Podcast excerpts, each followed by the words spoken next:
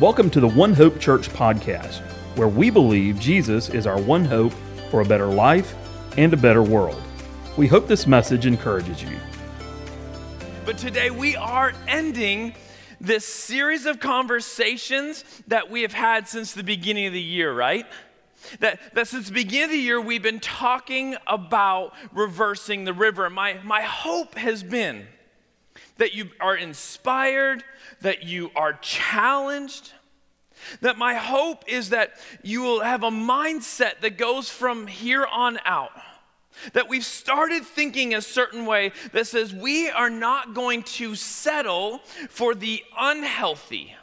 We're not going to settle for the unhealthy areas in our life, maybe the areas in our lives that really are destroying who God created us to be.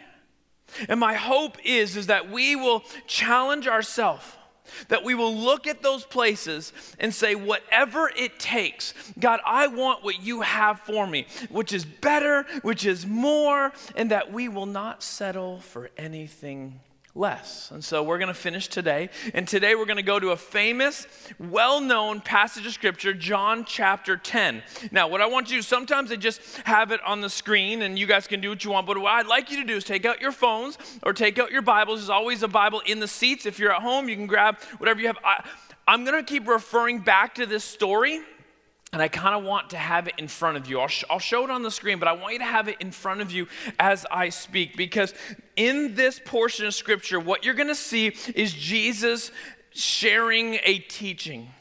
And in this teaching, he's going to give a clear and simple picture of who he is and a clear and simple picture of a, a calling on our life. And what I'm hoping we walk away with today is oh, that's what Jesus has called me to do. This is who Jesus is, and this is a simple and clear picture of what we are called to be as we follow him. So, can I read John chapter 10, 1 through 18? Jesus' words Very truly, I tell you, Pharisees, anyone who does not enter the sheep pen by the gate, but climbs in by some other way, is a thief and a robber. The one who enters by the gate in the shepherd of the sheep, uh, one who enters by the gate is the shepherd of the sheep. The gatekeeper opens the gate for him, and the sheep listen to his voice. He calls his own sheep by name and he leads them out. When he has brought all of his own, he goes ahead of them, and his sheep follow him because they know his voice. But they will never follow a stranger. In fact, they will run away from him because they do not recognize a stranger's voice. Jesus used this figure of speech, but the Pharisees did not understand. There's a spiritual component. They did not understand what he was telling them. Therefore, Jesus said again, Very truly I tell you, I'm the gate for the sheep. All who have come before me are thieves and robbers, but the sheep have not listened to them. I am the gate. Whoever enters through me will be saved. And they will come in and they'll go out and they'll find pasture. The thief comes to, only to steal, kill, and destroy. I have come that they may have life and have it to the full. I'm the good shepherd. The good shepherd lays down his life for the sheep. The hired hand is, is not the shepherd and does not own the sheep. So, so when he sees the wolf coming, he abandons the sheep and he runs away. Then the wolf attacks the flock and scatters it. The man runs away because he is a hired hand and cares nothing for the sheep. I'm the good shepherd. I know my sheep, and my sheep know me. Just as the Father knows me, I know the Father, and I lay down my life for the sheep. I have other sheep that are not uh, of this sheep pen, and I must bring them also. They too will listen to my voice, and there shall be one flock and one shepherd. The reason my Father loves me is that I lay down my life, only to take it up again. No one takes it from me, but I lay it down on my own accord. I have authority to lay it down and authority to take it up again. This command I received from my Father. So, this passage, passage is pretty well known, right? You've probably heard portions or all of this passage before. And this story, I want to tell you, is fascinating to me. This story is fascinating because it has layers and layers and layers. And to be honest, I'll tell you from the beginning, there is so much to this story that I can't share all of it in one message. If we're hanging out my office, we're in your house, you're like, Scott, can we talk about John 10? We could talk for hours on this, okay? Because there is so many details, so much depth. And so, what we're going to do today is we're going to tackle pieces of this. Just pieces of this that fit into the idea of the reversing the river. And, and then what we'll do is we'll, we'll leave the other stuff for another day. Now, to know the power of this passage, we need to know the context of this passage. And so, like I do so often, I'm going to ask you to do something mentally, emotionally? Can we walk away from where you sit in this seat in Tuscaloosa 2022 and can we try to mentally go to the context of where this was written and the time that it happened? See, this portion of scripture is happening in Jerusalem. Jesus is in Jerusalem and the Jewish people are there because what's happening in this moment is there's something called the Festival of Lights. Now, John's gospel talks about the Festival of Dedication. Now, you may not think you know what that is, but you do because you've heard of this before, but the way you've heard of it is Hanukkah. Okay? And so there are thousands of Jewish people here, and they're celebrating the rededication of the temple. And Jesus in this, in this moment is in the part of the temple called Solomon's porch. It would have run alongside, I think, the east side of the temple. It's a pretty long period, and Jesus would have been hanging out in there, and he's talking to lots of people, but he's, ta- but he's specifically teaching to the Pharisees. Okay? He's teaching to the Pharisees, he's teaching to the religious leaders for the same reason he's always teaching the religious leaders, because he's trying to help them see what is changing. He's helping them see who he is and what is changing. So, what we have here is a famous story where Jesus talks about himself as being a shepherd. But this happens all the time. Jesus talks about himself in the language of being a shepherd. And there's a reason, there's a couple reasons that Jesus does this, specifically in this part, because shepherding was such a culturally known thing that he could tell who he was and what he came to do in a way that the people could understand. But the second reason is because in the story of Israel, not just the New Testament right here, but the Old Testament, the story of Israel, when they would talk about their leaders, it would be talked about in the concept, context of a shepherd. It was just part of their story. See, when you read the Old Testament, we'll say, You'll often see that the, they're talking about their leaders as being this shepherd, and, and, and Israel is kind of a mess. Israel, the story of Israel is they have a lot of ups and downs. There's no, they're not really any different than us, right? Like they have their great moments that they tell, but then there's these part of the story that they're just a complete mess and they've lost their way. They can't figure things out. And so what you have is hundreds of years they would have a good leader.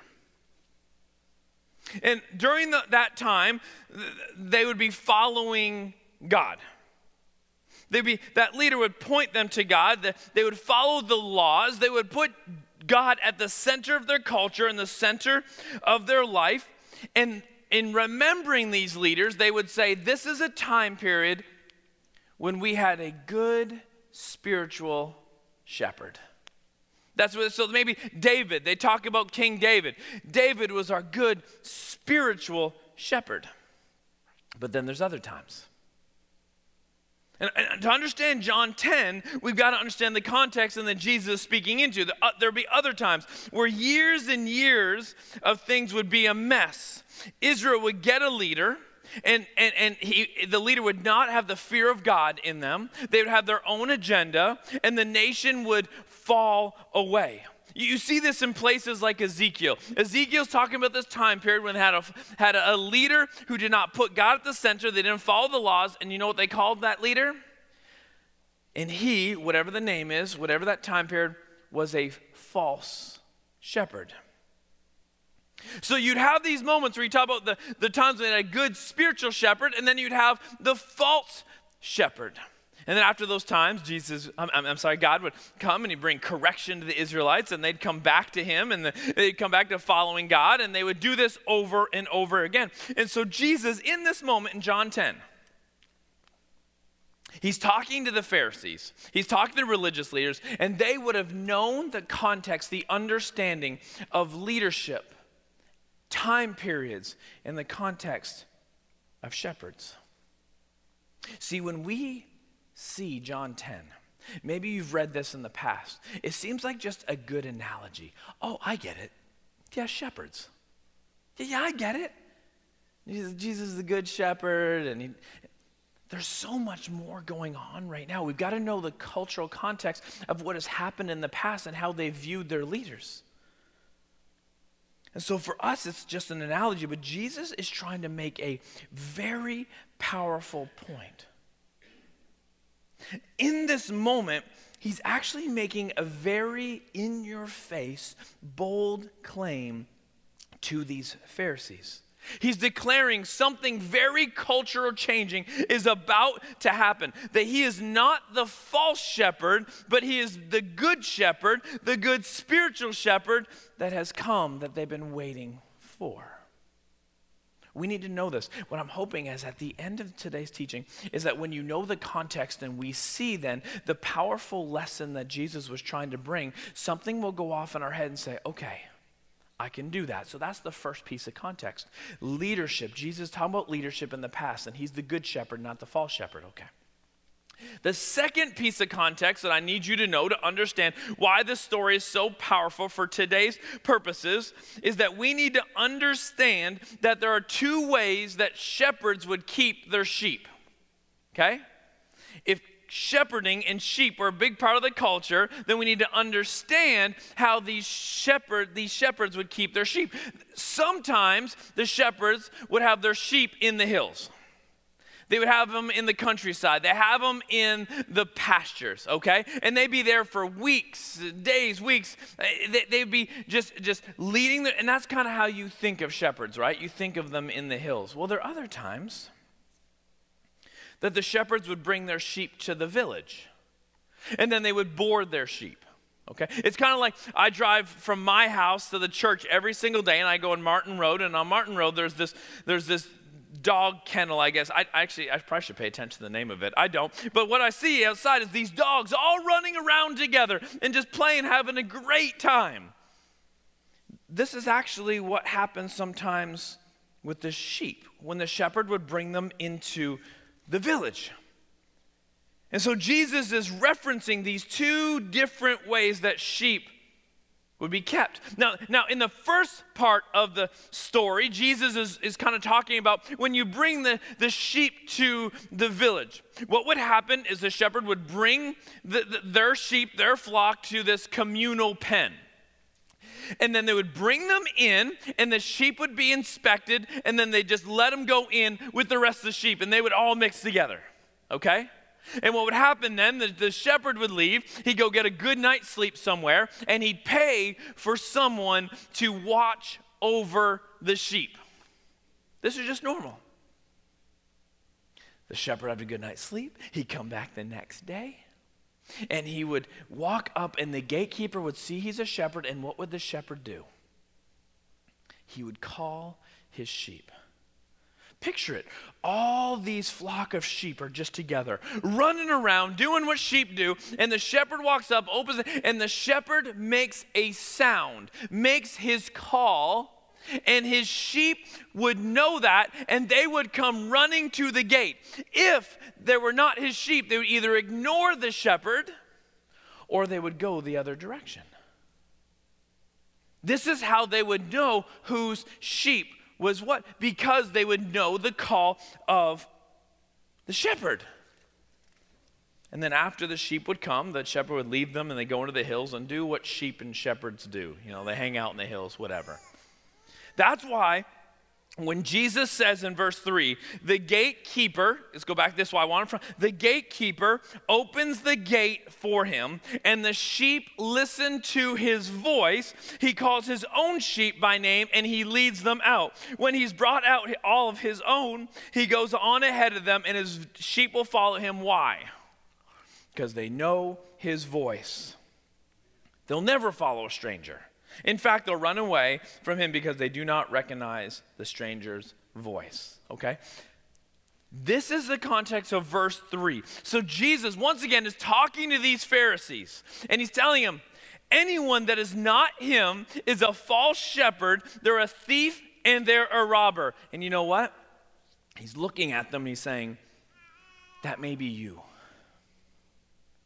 It may be a previous leader. It may be a spiritual enemy in your life.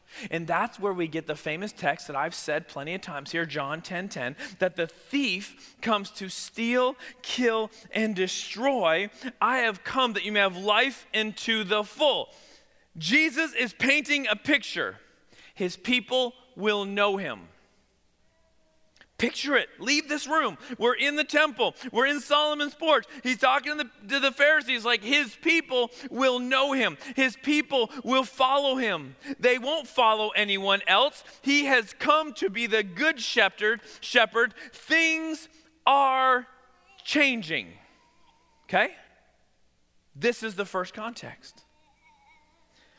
But then what we see is Jesus almost seems like he's repeating himself okay? He seems like he's repeating himself, but he's not. He's giving a second picture. The first time they're in the village, but now they're in the hills, they're in the countryside, they're in the pasture, okay? And when the sheep and shepherd are in the hills, they have to find a place to sleep at night. They have to find a safe place. So sometimes that's a cave. Sometimes that may be a pen that maybe someone has built and other flock have used it. They're now gone. They moved on and they have a place to stay. Whatever it may be. But when they find their safe place at night, he says, the good shepherd lays down in front. The good shepherd lays in front of the entrance. And if anything is going to try to get to the sheep, they have to go through him. Verse 11 I am the good shepherd. The good shepherd lays down his life for the sheep. Jesus is painting pictures for these people to see. They're saying what they know in regular life, they would know, they would see, oh, that's who Jesus says he is. So the wolf tries to come get you, you got to get past me. Anything dangerous is coming at you, I will lay down my life to protect the sheep. And then Jesus makes a really cool comparison. Jesus, it's like, it's like he's, he's putting a slap in the face of people who have come before him. When he says, The good shepherd is not like the hired hand. He's not like the hired hand who doesn't own the sheep. When the wolves come, he runs away because he does not own them. He's like a false shepherd. He does not love the sheep. But no, not the good shepherd. The good shepherd loves the sheep and will lay down his life. These are the pictures that Jesus is giving. Listen, if we just read these stories but don't understand the underneath side of this, they can just be good analogies. But when you go, oh, he's talking about history of leadership and a false shepherd to a good shepherd, and this is how sheep are taken care of. Sometimes they're in the village, and, and sometimes the shepherd has to speak it so they can come to him, and, and sometimes the good shepherd has to protect the sheep. We start seeing this, and Jesus is talking into their world, understanding their world. He's like, here's a picture of who I am. And so Jesus is talking to the Pharisees.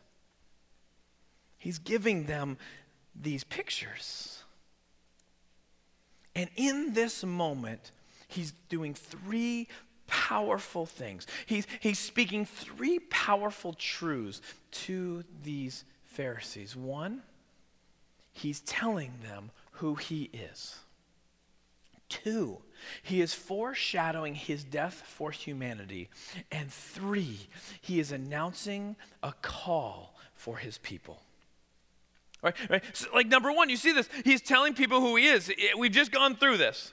He's I'm the good shepherd, not the false shepherd.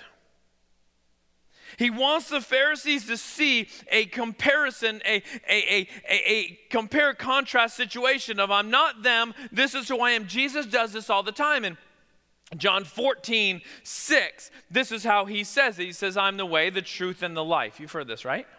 I'm the way, the truth, and the life. No one comes to the Father except through me. When you look through commentaries, you'll see they go, John 10, is repeated again in John 14, 6, just in a different kind of way. Jesus is trying to give this message to the people that he is different, that no one gets to Jesus, I mean, no one gets to God, that he is there to protect them, he is there to be the shepherd. Now, the second thing is he's foreshadowing.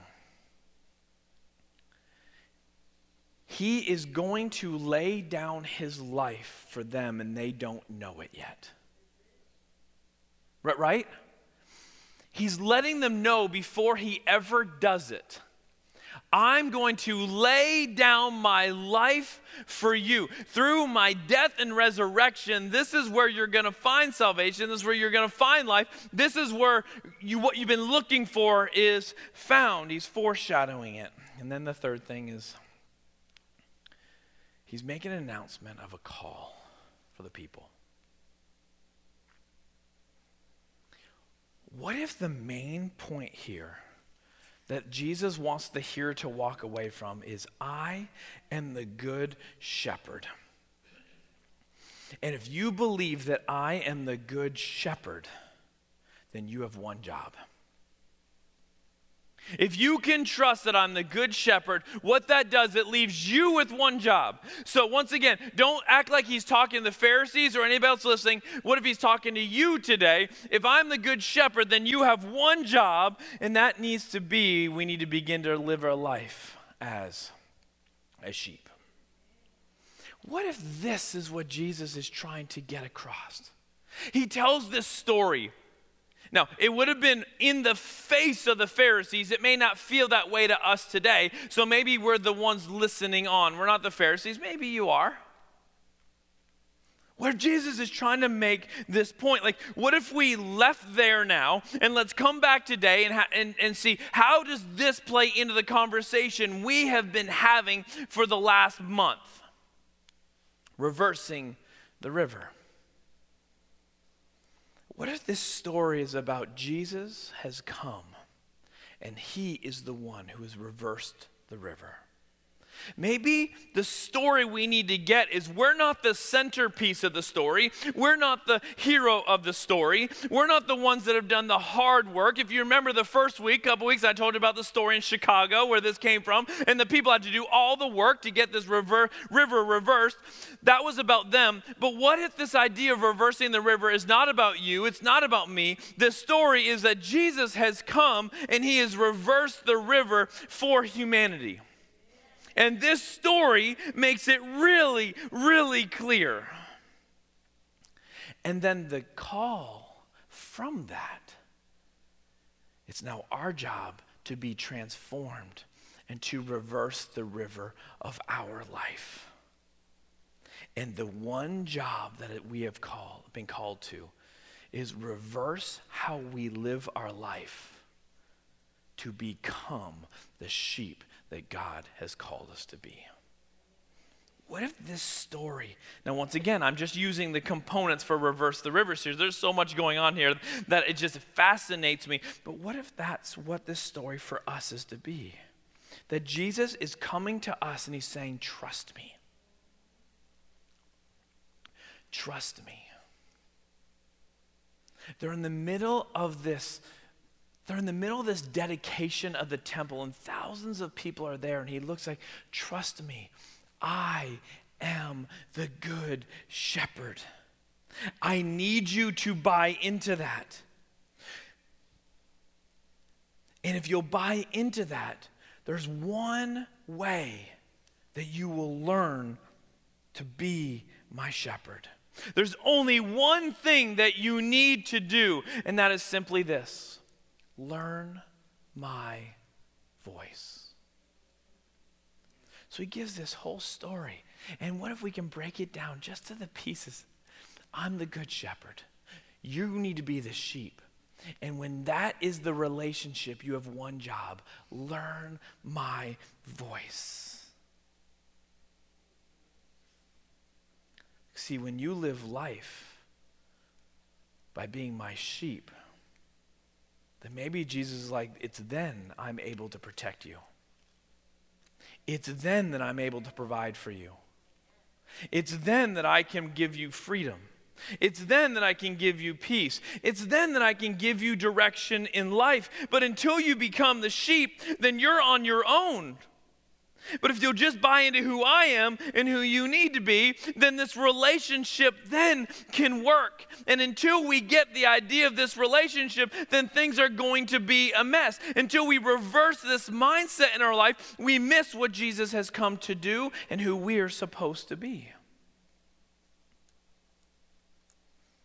What if the life we are looking for is simply on the other side of saying, Jesus, I trust you to be my shepherd? What if the life we really, really need is on the other side of just saying, okay, I give? I'll trust you to be my shepherd. So, what I need to do is reverse whatever in my life is going to allow me to learn your voice. And maybe that's our one job. What if we complicate life too much? You ever complicate life too much? And Jesus comes before them and goes, This is simple. I'm the good shepherd. Everyone that come before me, they're thieves, they're robbers. No, I'm the good shepherd. Now you have one job, be my sheep. And the one job, sheep are simple, yeah? Learn my voice. And how did the sheep learn the voice of the shepherd? Really simple. They spend time with the shepherd. There's only one way to learn the voice of the shepherd. You don't do it from a distance. You don't do it when, when you're doing your own thing. You do it by spending time with the shepherd. And maybe this morning, a simple truth I want to give you is the one thing that's holding you back from experiencing everything that Jesus has for you, waiting for you, is that we don't spend time with the shepherd to learn the voice of the shepherd. How can we walk with the shepherd? How can we follow the shepherd if we don't know the voice? It's impossible. So, self inventory how much time have you spent with the shepherd? This past month, how much time have you spent praying, listening, just spending time with the shepherd? How much time have you spent trying to learn the voice so you know how to follow? Is there a chance that you keep asking and wanting and seeing a picture of God move in my life, direct me in my life, how I'm supposed to live life, and the whole time He's speaking, but you don't know the voice because you haven't spent time with? See, when I look at what's necessary to learn the shepherd's voice, I kind of was like, I think it's three simple things. Maybe this can just help you make it simple. Is to learn the voice, we have to have consistent time with, an openness in speaking to, and humility in listening from. Okay, I tried to break it down just so maybe you could remember is that without let me just say one component of it. Without a prayer life, that is consistently putting us in time spent with God where we speak to and we hear from. That we speak with openness and vulnerability consistently and sit there and shut our own mouths so we can listen, to shut our own minds so we can listen. Without this, we can't learn the voice of the shepherd. What if this whole thing could be broken down? Into He's the good shepherd. Do you trust Him? And if you do trust Him, then you'll be the sheep. And the sheep spend time with, speak to, and listen from. That your lack of life in prayer, lack of time spending with, is the gap between you experiencing, living out, receiving from everything that Jesus has for us. Told you we're going to take communion today. And what if this is the story of communion?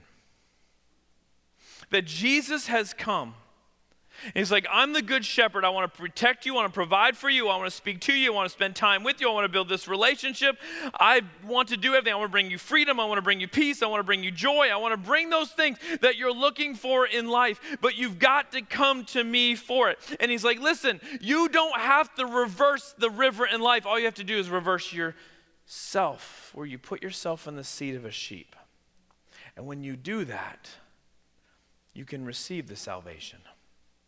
When you do that, you are willing to ask for forgiveness. When you're doing that, you can just take everything that Jesus has done. And so Jesus came. And he's up there in that upper room with his disciples, and he's telling them, hey, take my body and remember me.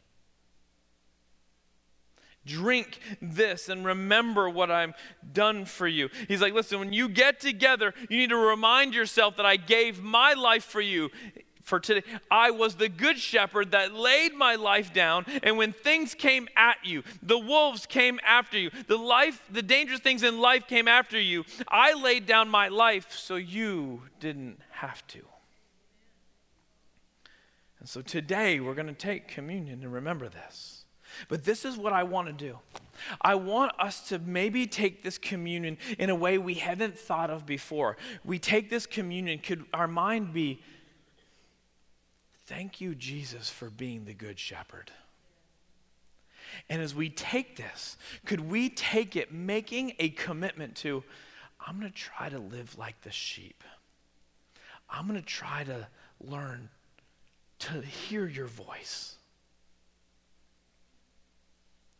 And when I do that, I know that I'm going to experience the life you have for me.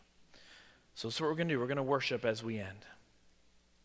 And maybe you've taken communion in a lot of different places and they do different ways. I'm going to let you take communion as you have that conversation with God.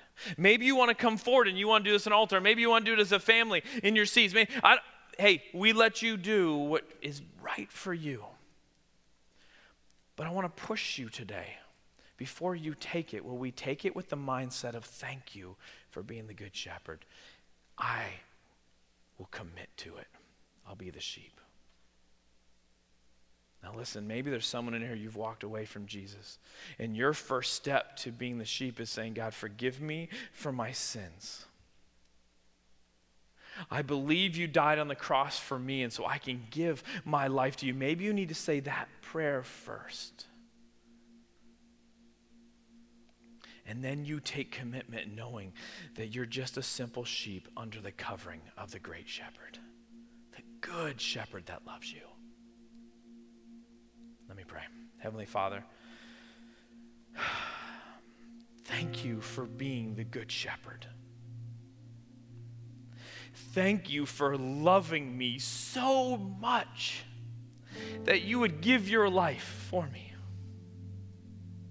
But God, to live in your love, we have to learn your voice because you're speaking to us. You're speaking direction. You're speaking the guidance. You're speaking forgiveness. You're speaking love. You're speaking peace. You're speaking freedom. You're speaking joy. You're speaking all of this into our life. And so, God, I pray that we would learn your voice. But it starts with admitting you're the good shepherd. It starts with trusting you're the good shepherd. Because it's only then that we can submit ourselves to just being your sheep. So, God, as we take communion today, may we remember all that you did. May we take this communion with joy. May we take this communion just with a thanksgiving and understanding what you've done for us. Will you speak to your people today? It's your name we pray. Amen. Thank you for listening to this message from One Hope Church.